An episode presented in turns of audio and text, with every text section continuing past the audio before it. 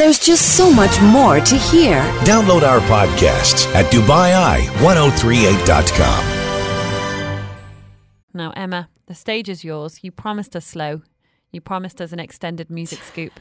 So please do take it away. Ah, thanks. We'll go back to 1942. In this year, Frank Sinatra started his solo singing career. 1955, Bill Haley and the Comets refused their very first offer of a tour outside the United States because of a fear of flying. How can you be called a comet and be That scared of flying? They're like, we're not getting on a plane. No, thanks. It's fine. Um, in 1965, a Rolling Stones gig in Dublin, Ireland, ended in a riot after 30 fans jumped onto the stage. Mick Jagger was knocked to the floor as the rest of the band fled the stage. But um, I didn't manage to find some audio of, of actually what happened there. But I did manage to find some audio of the gig and one of the most famous songs from it.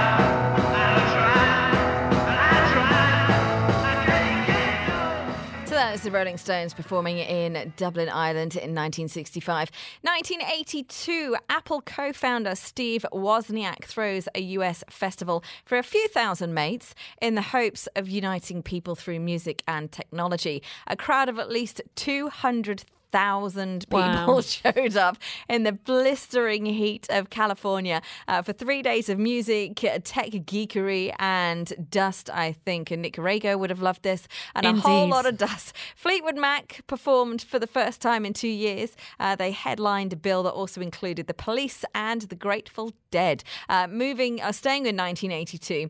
And uh, this particular song was released in the UK to uh, mediocre reviews. Do you really want to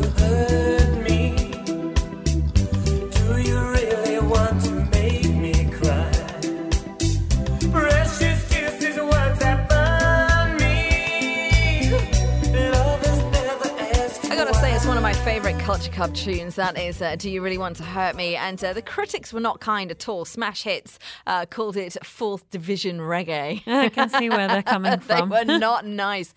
Uh, in 1990, George Michael released his second solo album, Listen Without Prejudice, Volume 1. Looking to avoid the pitfalls that overwhelmed him after his debut, Faith, he refused to tour and support the album, and he didn't appear in any music videos either. Uh, this is a weird one. In 1992, David Bowie appeared on the cover of Architectural Digest. He was the first human on the cover in four years. That's very strange. It's very odd, isn't it? In 1999, the largest music bootleg bust in US history was made. It was estimated that this one operation alone was responsible for $100 million in lost revenues to the recording industry. Recording equipment valued at $250,000 was confiscated, as well as a million CDs and tapes. In 2006, this was a massive tune. I'm bringing sexy back. Yeah. The motherfucker don't know how to act. Yeah. Don't let me make up for the things you lack. Yeah. Cause you're burning up, That is, of course, Justin Timberlake featuring Timbaland. He was at number one on the UK singles chart with that Sexy Back, his very first UK number one. The track won Timberlake and Timbaland the 2007 Grammy Award for Best Dance Record. It was the longest running number one single of 2006 on the Billboard Hot 100. It stayed there for seven weeks at the number one spot. 2009, Madonna's Sticky and Sweet World tour became the highest grossing tour ever for a solo artist, raking in $408 million. It's incredible, isn't it? It is Incredible. incredible, but it's Madonna. We wouldn't expect anything less. The 51 year old singer at the time performed in 32 countries around the world. And uh, sadly, in 2010, in Devon, England, where I grew up a lot, uh, Mike Edwards. Do the accent, Emma. No, Just say one thing. like, hello, my lovelies, or something. Come over, come on, my lover. Let's have some pasty and chips there, shall we? Lovely. Uh, in Devon, England, Mike Edwards from the Electric Light Orchestra, he was.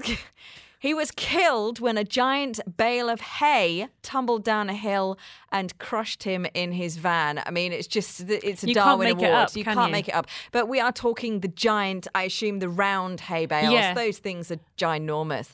So he unfortunately passed away in this year. But it gave me an excuse, uh, an excuse to play one of ELO's best loved songs.